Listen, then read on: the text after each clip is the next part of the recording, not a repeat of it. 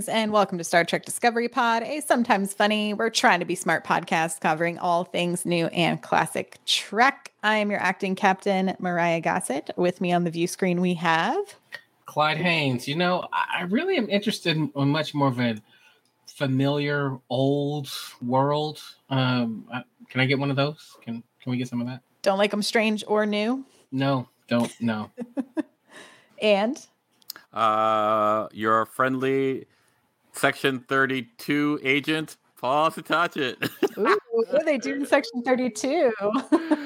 Oh, you know, just admin. Just admin. That's good. That's good. Admin support. It's so important. You have to get your $5.94 sign, Kirk. 1099's coming at you from Section 32. Tonight we are reviewing and discussing the trailer for Strange New Worlds Season 2. We're going to chat a little bit more about the upcoming Section 31 movie, although we don't have too many details. And of course, we are going to be talking about how to support our Trek writers during this WGA strike, because without them, we have nothing to watch. We have no Trek to go on. We have no Trek to go on, no journeys to see, no stars to explore. Or familiar old worlds to visit. Exactly. Paul, can you remind listeners where they can find the show, share it with friends, all of that good stuff? Sure. I have been tasked to remind our listeners to subscribe to the podcast on Apple, Spotify, and YouTube. All links at StarTrekPod.co. And on the off chance that you love our content and would like to support us, consider joining our Patreon for just $2 per episode at patreon.com/StarTrekPod. I think that's the best I've ever done that. You really, I'm not gonna lie. I'm not really gonna lie. I'm a grown tribble now. Aw, with the teeth and everything. That's right. And just an update on very the well Patreon. Done, yes, I'm very excited. Thank you. I'm a person who needs praise. An update on the Patreon. I finally got the login. So oh, there we go. Go. Yes, I got it today, y'all. $4, everyone. Very $4. Exciting.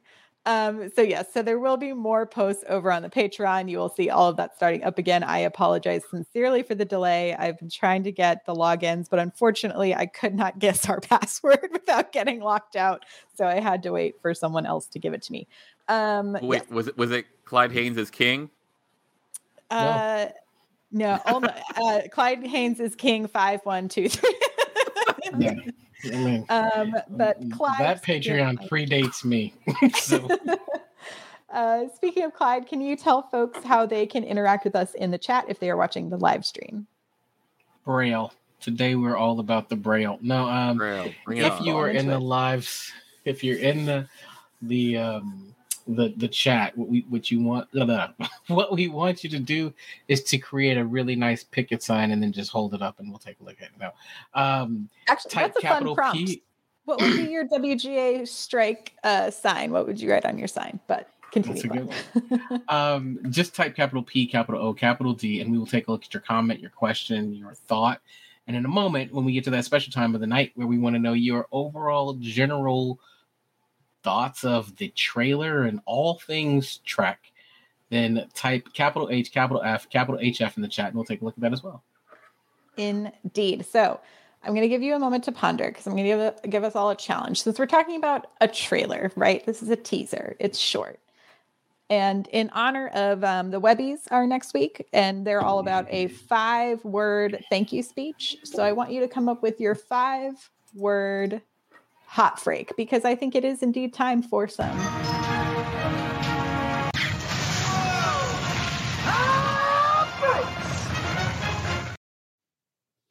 it's time for some hot freaks.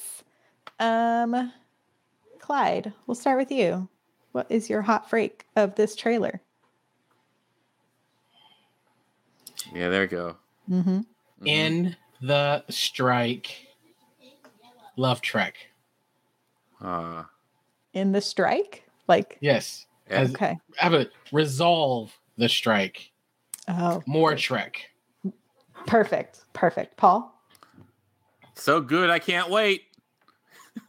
You got it. That's fine. Well, I contracted the can't, cannot. Yeah, so, but still, it's a win. I'm on fire here, everyone. You're really doing it tonight, Paul. Really, really earning your keep as a Trek podcaster tonight. There we go. There we go.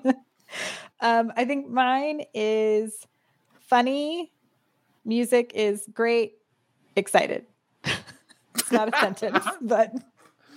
Well, it's okay. You didn't say sentence. Exactly. The thing is, like, mine's also a palindrome. If I knew what palindrome meant. I thought about doing a haiku, but might need some more time. The syllables, you could probably get syllables, but like, you know, this is not the haiku podcast that we normally go to, you know. Yeah. How about James Tiberius Kirk? Really though? How about that one? We'll get back to that. That's not bad. Yeah, that's not. We'll get to that. Mine might be if it was on the James Tiberius Kirk in Roots, a Roots store. He's in a Roots store. So for me, I go like, not my Kirk! ! He's growing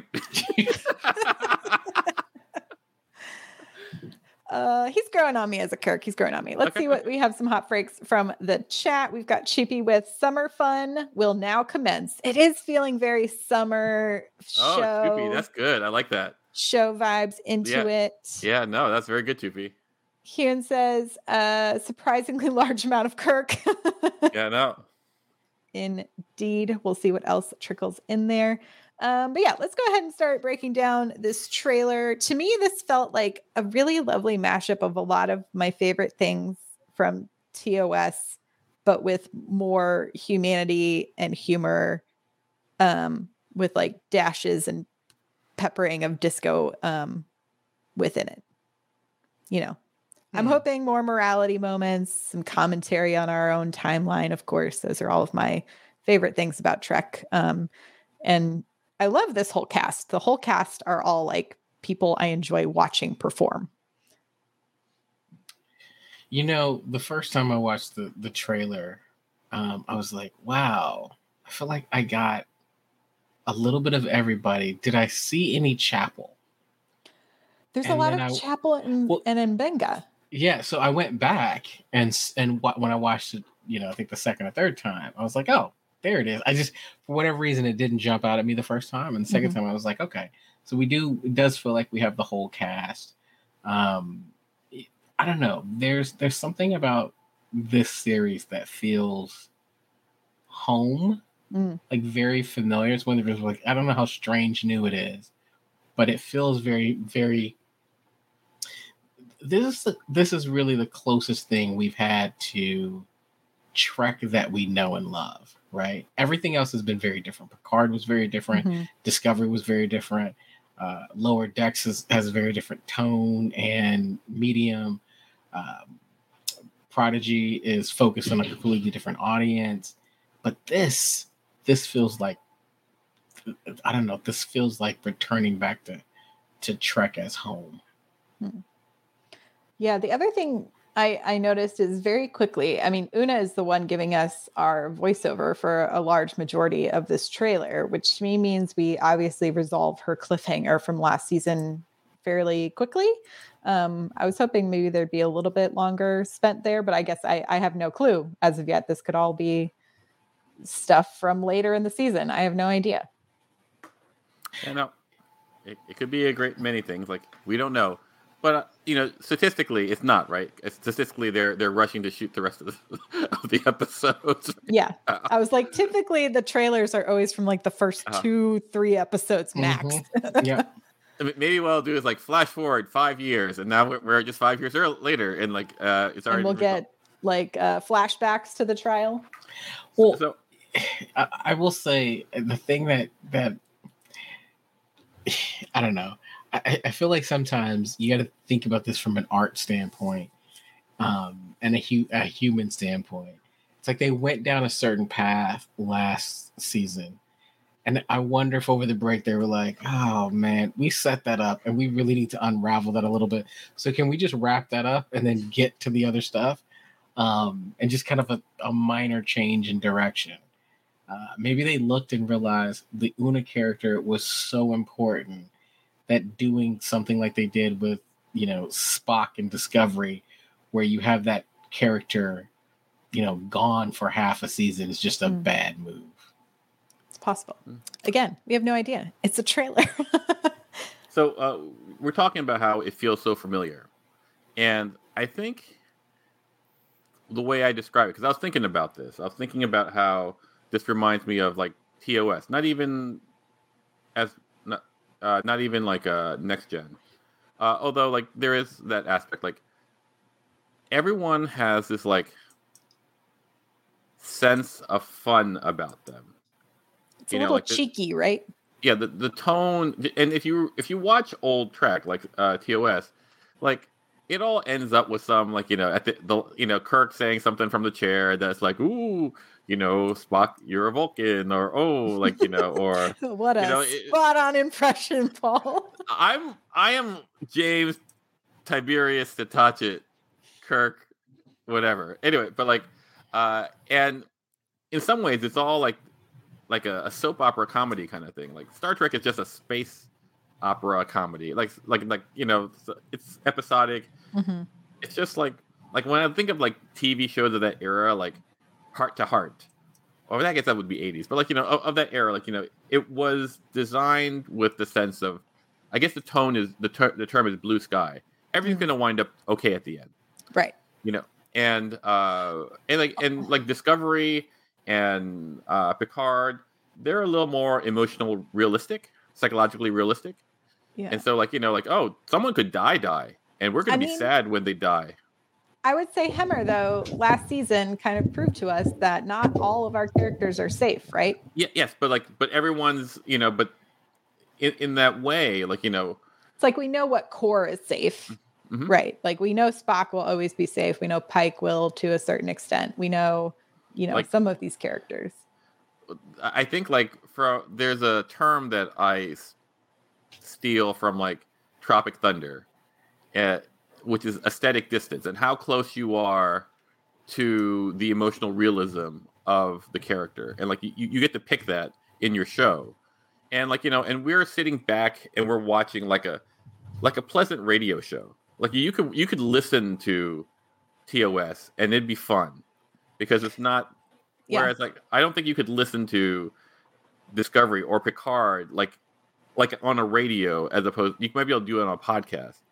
But so it feels a little more like fun radio showy to me, which is absolutely what it needs to be. I think it's so perfect, and the visuals are now go with it. They're so spectacular. Mm-hmm. It's hitting on all all dilithium crystals, man. Yeah, I'm gonna agree with Paul, but probably not for the same reasons that he stated. I love it. I want it. I think when you look at some of the other stuff that we have, particularly around Discovery. We love Discovery, but Discovery was a very different show. It had a very different tone. It's a little bit darker. You never know what's going to happen. You have a tendency to lose characters. Even if you don't lose them to, they die, right? Tilly's gone and, she's gone. There's the dynamic change. Paul used the word a little bit more realistic, especially emotional realistic. I think you're right. I just also look and go, you know what? It feels like the day and age that we're in, I have enough drama in my typical day. I do want a show where at the end, you know what? It's like the old 90s and early 2000s sitcoms. There's going to be a little drama in the middle, but at the end of the show, everything's going to work out. I want that. I kind of want that in my track.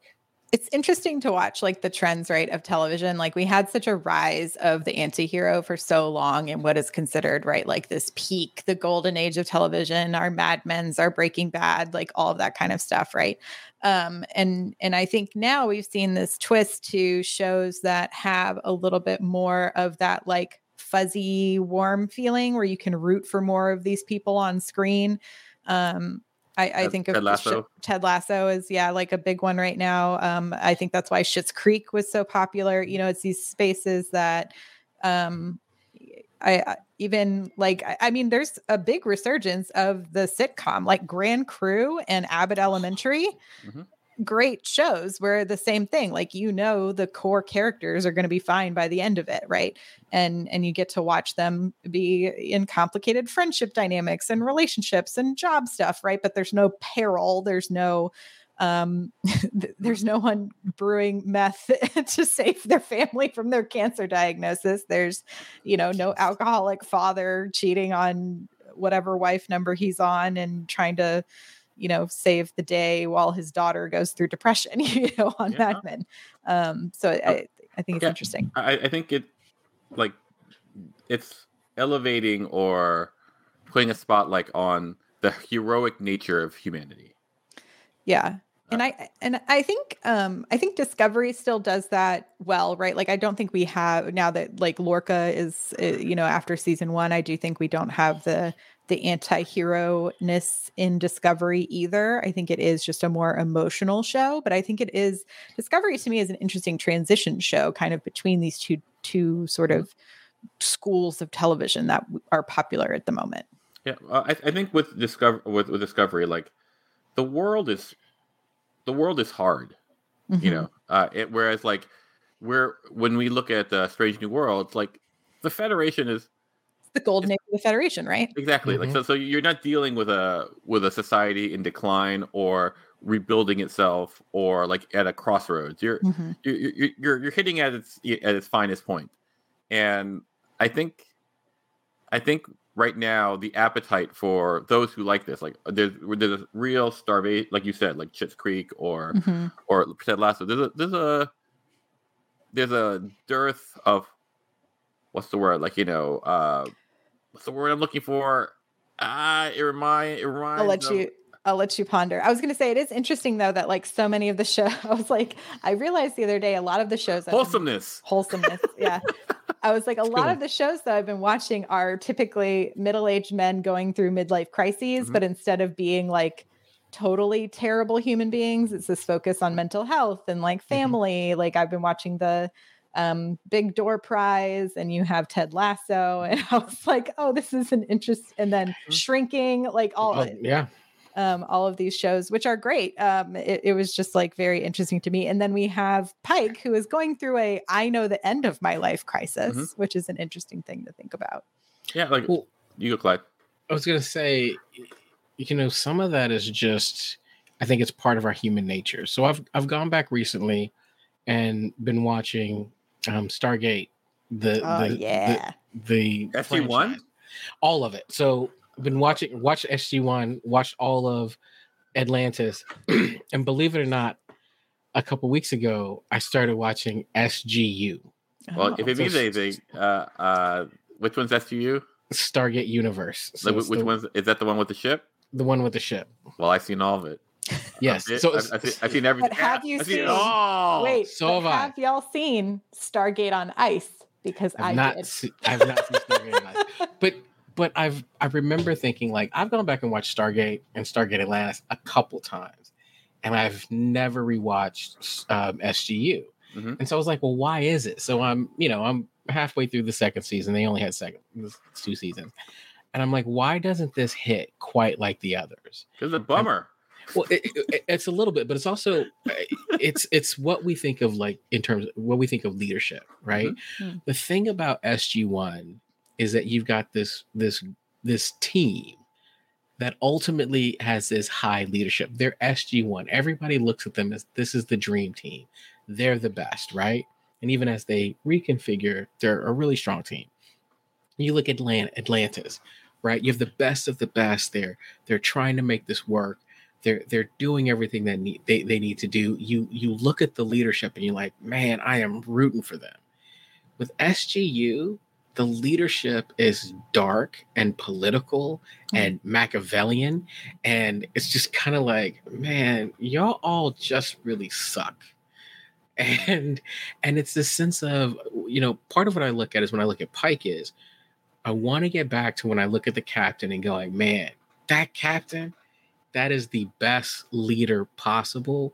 He's better than everybody else, and I'd follow him anywhere. Like, when I'm watching this, I want to believe that guy has it figured out, right? Or will figure it out, not just because of him, but because of that team around him. And when I see that trailer, that is what evokes to me as I'm looking at these different components. I'm like, man, that is a crackerjack team. Like that, they're sharp. And it just jumps out on the screen, and I'm like, sign me up to see that. Mm-hmm. Sign me up to see the best engineer, the best doctor, right? The best pilot, right? The best communications officer. Sign me up for that. Yeah, I think it's going to be fun. And speaking of best engineer, we do have a new chief engineer this season, played by Carol Kane, who I'm very excited about. She is a master class of performance, and she'll be playing our new chief engineer, Pelia, P-E-L-I-A, Pelia.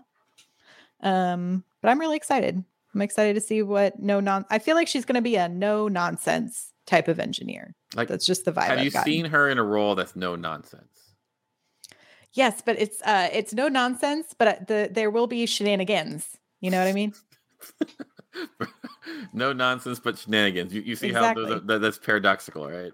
Yes, but it makes sense to me. That's right. There we go. There we go, everyone. I'm excited about it.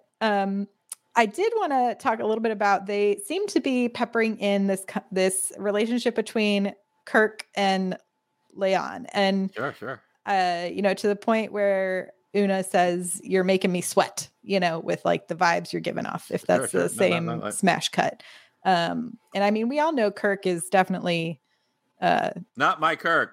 I was gonna say ladies man, but truly it's not even just ladies. Kirk is a people person.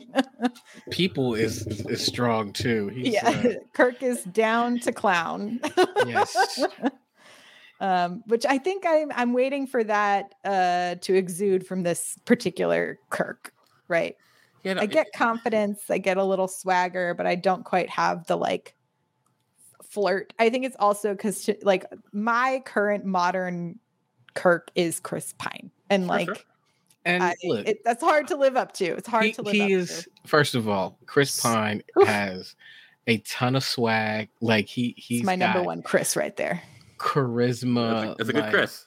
He's the thing about it is the minute that he showed up on screen, you kind of look like Kirk, and then you just go, yeah, yep. You're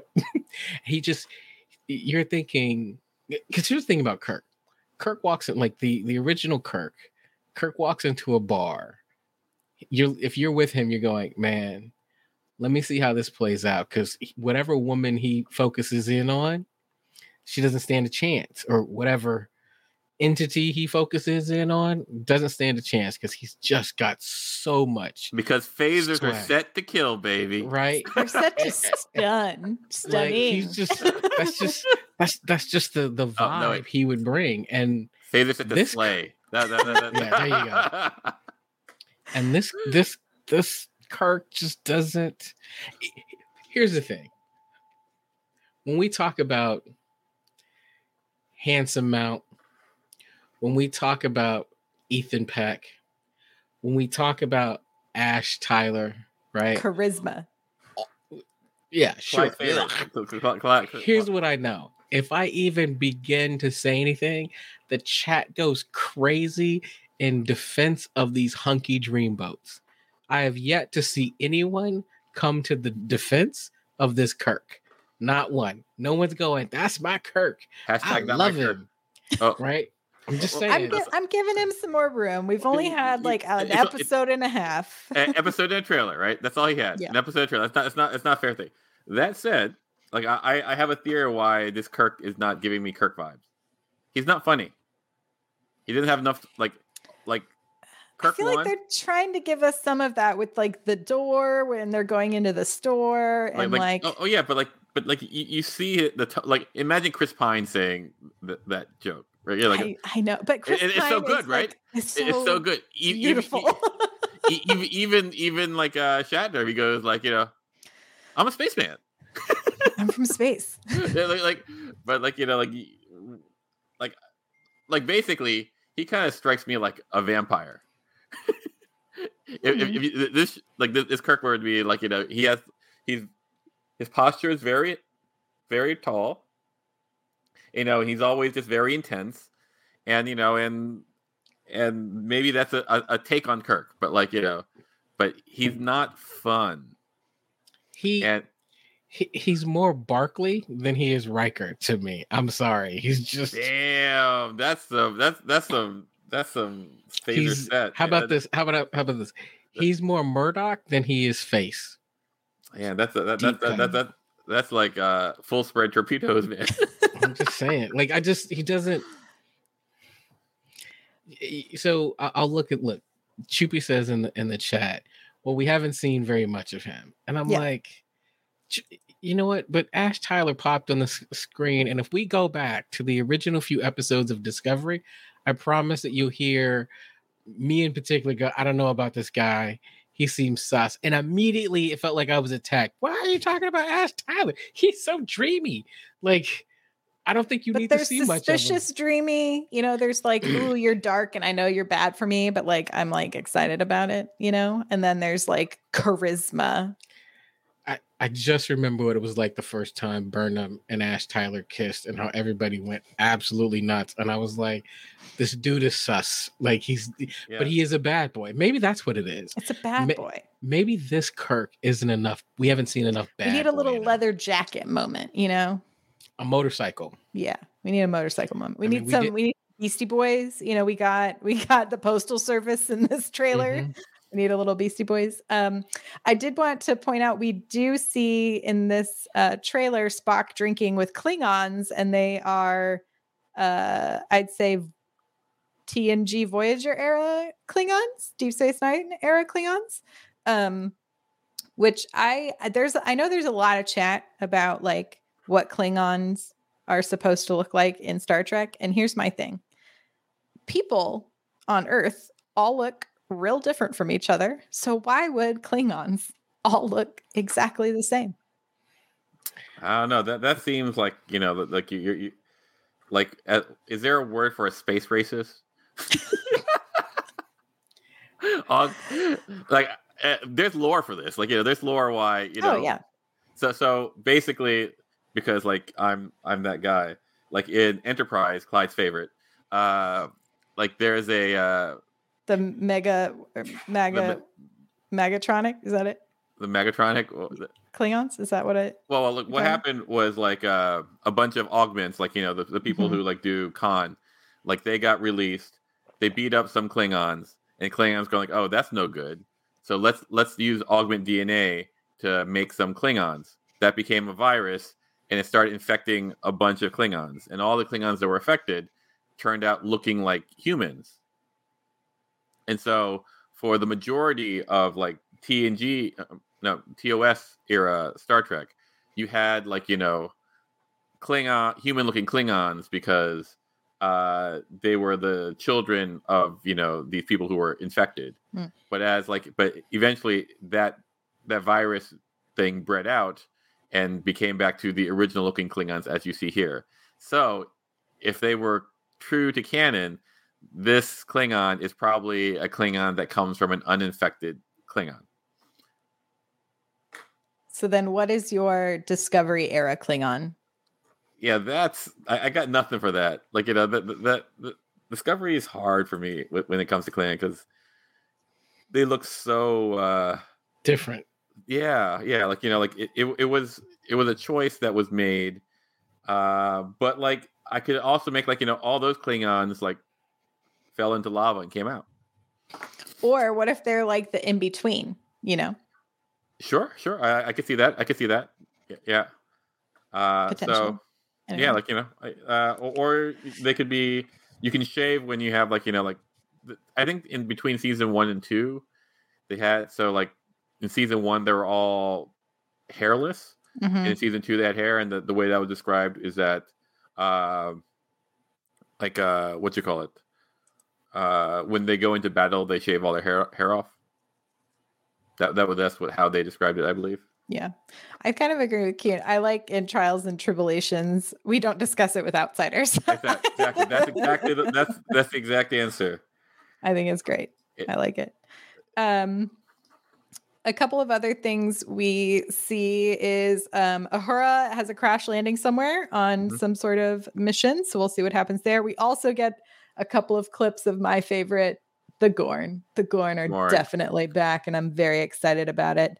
One character I did notice was missing from the entire trailer was T'Pring. And I know like Spock and T'Pring are still together at this point. So, and T'Pring seemed to play a pretty major role in the show last season, popping in, I think, in almost close to half the episodes. Mm-hmm.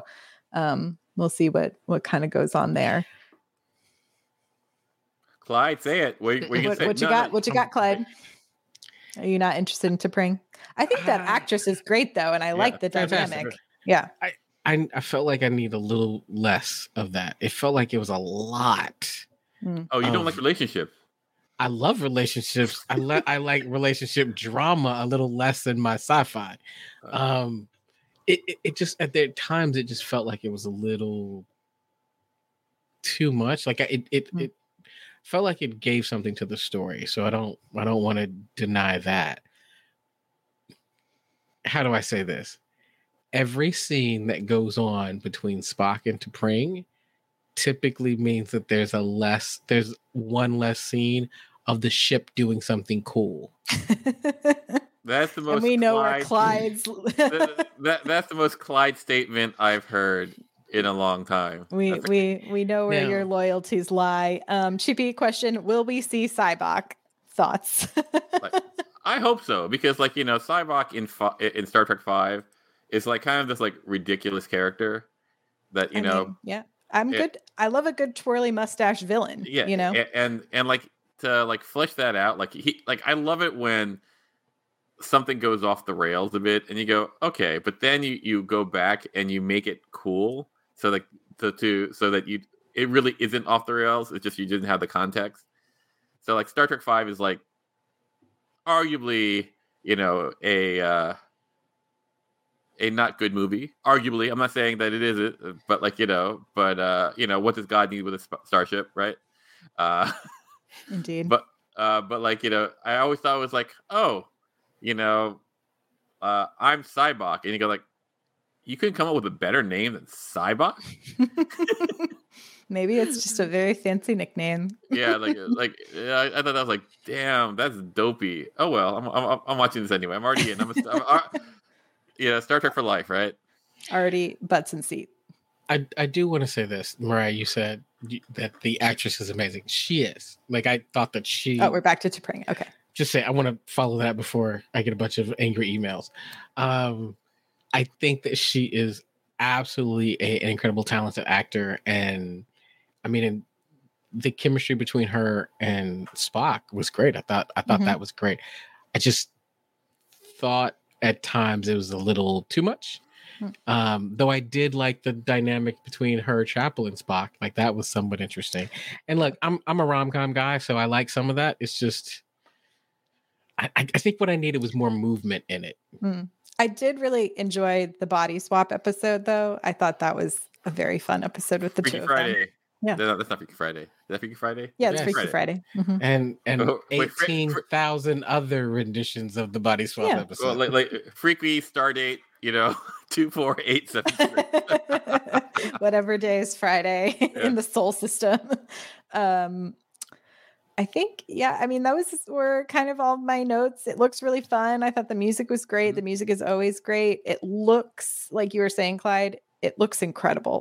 The special effects, the costumes, the sets, everything just looks amazing. And the other thing that we get to really look forward to is we get our Lower Decks Strange New Worlds crossover episode this season. Oh, yeah. So we get to see some IRL / animated / whatever they're going to do with Tawny Newsome and Jack Quaid. And I'm very excited about it. Super, super cool. Is this the moment where you're going to remind me that you got to see Tawny Newsome in person and I wasn't there? I did meet Tawny Newsome in person. Yeah. And Michelle Hurd and Jerry Ryan. Yep. Where did you see that? At Star Trek Day. Oh. Which is coming up again in September. Oh, Clyde, were you at Star Trek Day? No, I was at a wedding. Okay. Stupid wedding. Anyway, hopefully we get invited back. Paramount, support the writers, give them money, and then let us come hang out with them. I'm coming this time. If you invite me, I'll be there. I promise. I did want to jump in too. So we did finally get a Section 31 announcement last week. And I wanted to see if y'all had any fun theories, but just to go over the details. I got one. Ooh, okay. Shoot. Peanut Hamper is going to be in it. Oh, he there you go. He did the Picard maneuver. Peanut Hamper time. The Clyde maneuver. Listen. The Clyde maneuver. I mean, what if Peanut Hamper is in the crossover episode? What if Peanut Hamper grabbed the portal device from Picard, opened up a rift in space, and caused our two universes to connect? I'm going to conveniently be sick that week when the pod shows up. I'm ready for Peanut Hamper to give us the crossover we deserve. Figured I'd just jump out there before you sprung it on me and surprise me again. You never know when it's coming. You never know. But no, so we do know Olatunde Osansami is going to be directing. It is an EPing, and then Craig Sweeney is now set to write the TV film extravaganza and also EPing. I will say originally when it was announced as a show, it was supposed to be Bo Young Kim and Erica Lippoldt were serving as co-showrunners. So I don't know. I hope in some capacity, if there's any story credits that they get, I hope something happens for them because I do really enjoy their writing on Discovery. So I was sad to see them no longer attached in any of the press releases about this. Also with Michelle Yeoh at the helm, I thought she would be like, yeah, two women writing this would be dope, but that's just me. Any thoughts or theories? There's lots of stuff floating around. I've heard, I mean, it's Michelle Yeoh, so we know there's going to be fighting, right? Like incredible stunt performing. Like, yeah, no, I mean, I think they already have the script, right? They're going to shoot this starting this year. So I think that's already done. I think it's only a matter of, I mean, theoretically, like if the script is done, they could probably just go into production without, with the strike still in place, theoretically. Theoretically. I don't know if this crew would cross that picket line, though. I'm hoping that this will be ultimately the finished product will be so good that they're enticed to do some type of spin-off into a show. That could be interesting. Right? Like, I get it. Michelle Yeoh down for a Section 31 show is going to be challenging. But maybe the movie is set to bring set some up characters in. Mm-hmm. Right? So that would be interesting to me because I'm like, I'm definitely. I can't get enough of Trek. So, indeed, I'm excited for the Academy show. I know they had started writing that, and the room was working on it, and the legacy talk continues. And whether that will happen, I don't think that'll happen anytime soon, but. I was trying to remember like what the full timeline was for us getting Strange New World, because it was essentially the fan response to Pike that kind of pushed that into momentum. Into warp drive. Come on. Into warp drive. Yeah, like, that's my bad. Right. I missed that. That was low hanging fruit. But I was trying. It felt like maybe a year and a half before we got anything really. We'll see. Yeah, no, it's I mean. I imagine like at any given time there are a bunch of things in play. Oh yeah. There's lots of like things in development forever. So. And whatever happens as far as like culturally, they go, oh, this we can capitalize this on cult, and Pike was a great Pike. And you go like, oh, we can capitalize on this. Yeah. Whatever focus group that was that made it happen. Thank you for being Thank you, good. Survey takers. Like, thank you for your service. There you go. Mm-hmm. Yeah, that's all we kind of know for now, but shouts to everyone working on it, and I hope everyone gets paid fairly. Speaking of which, we got to support our Trek writers and the WGA strike. They are not asking for unreasonable things. So I checked in with Carlos Cisco, who is a WGA captain and also a writer on Star Trek Discovery. And I was like, hey, we're fans. How do we support? We appreciate you. And one, he was really excited. And two, he said, if you live in Los Angeles, anyone can come and do the picket lines with folks. So if you want to go just like chat with disco writers, they've been hanging out at the Disney lot because it's in the Valley and it's close to where they, a lot of the writers live. They're like, anyone can come join in and show support and have a fun sign. And you can, he did say snacks, waters, treats are always encouraged and enjoyed. And he is on Twitter at Carlos Cisco. And he's happy to be a point of contact for anyone who wants to stop by. And then the other big thing he said is to support entertainmentcommunity.org, which is a fund for folks who work in the entertainment industry.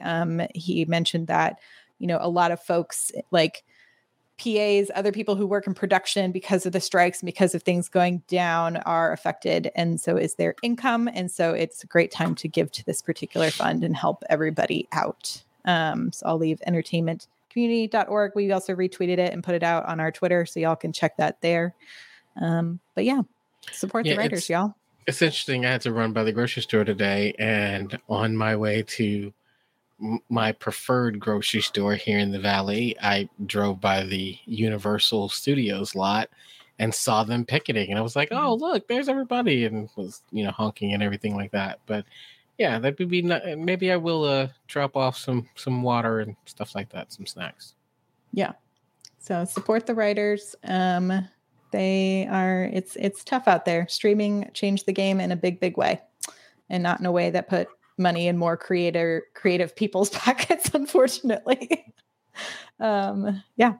You know that like ChatGPT, like another thing that they talk about is like AI writing. It's hard. Like, you know, and ultimately like this is how Peanut Hamper started.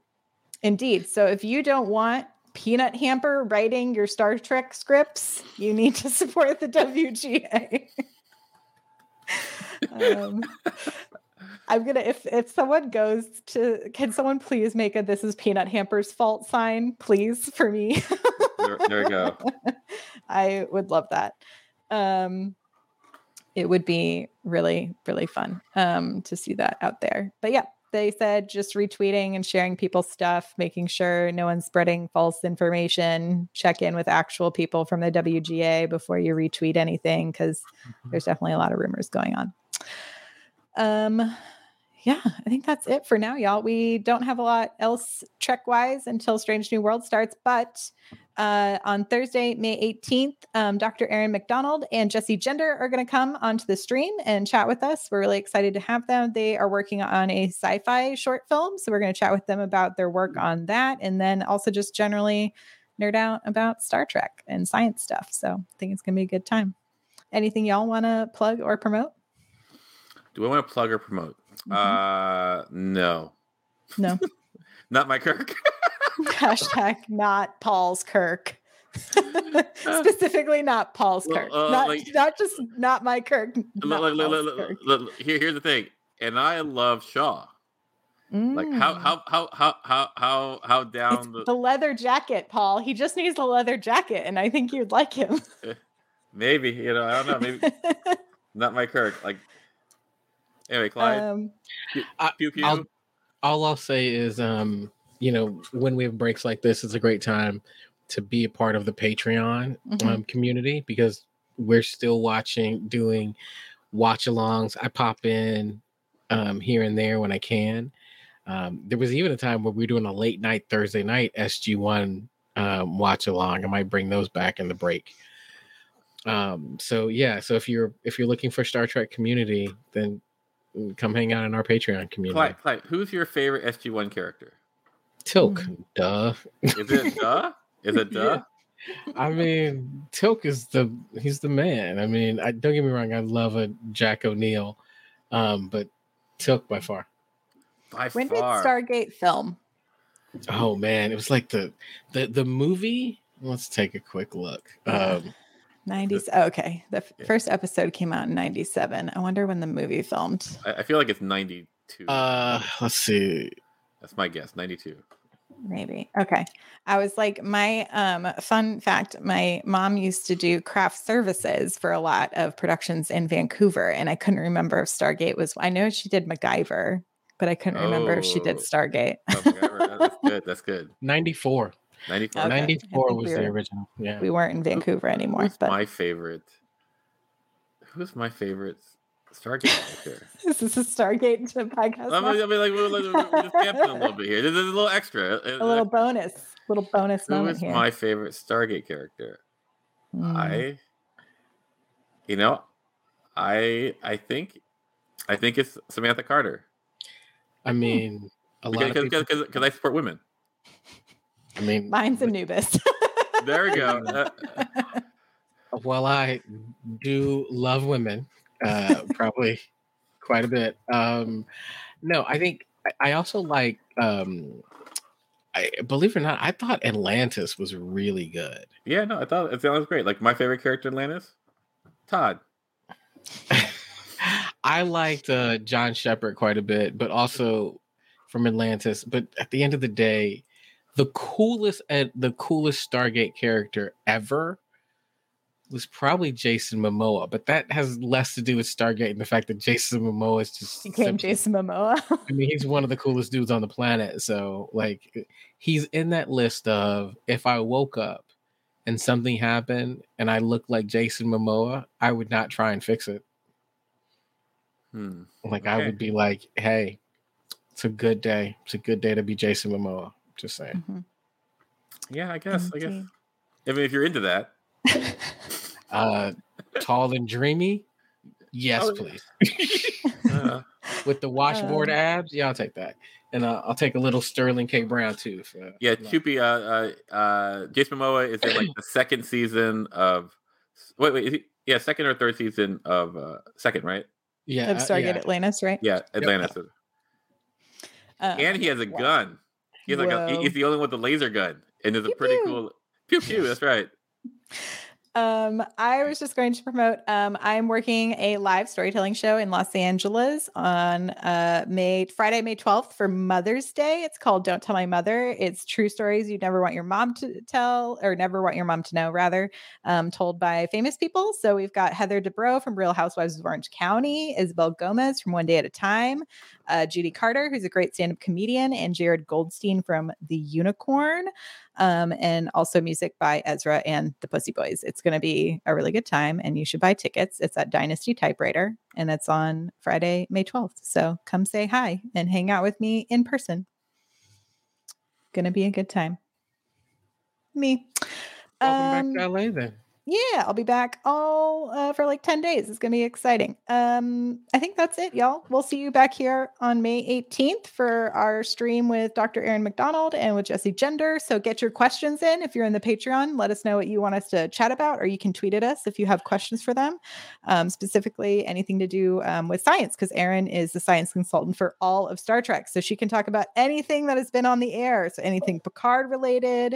It's going to be a really good time.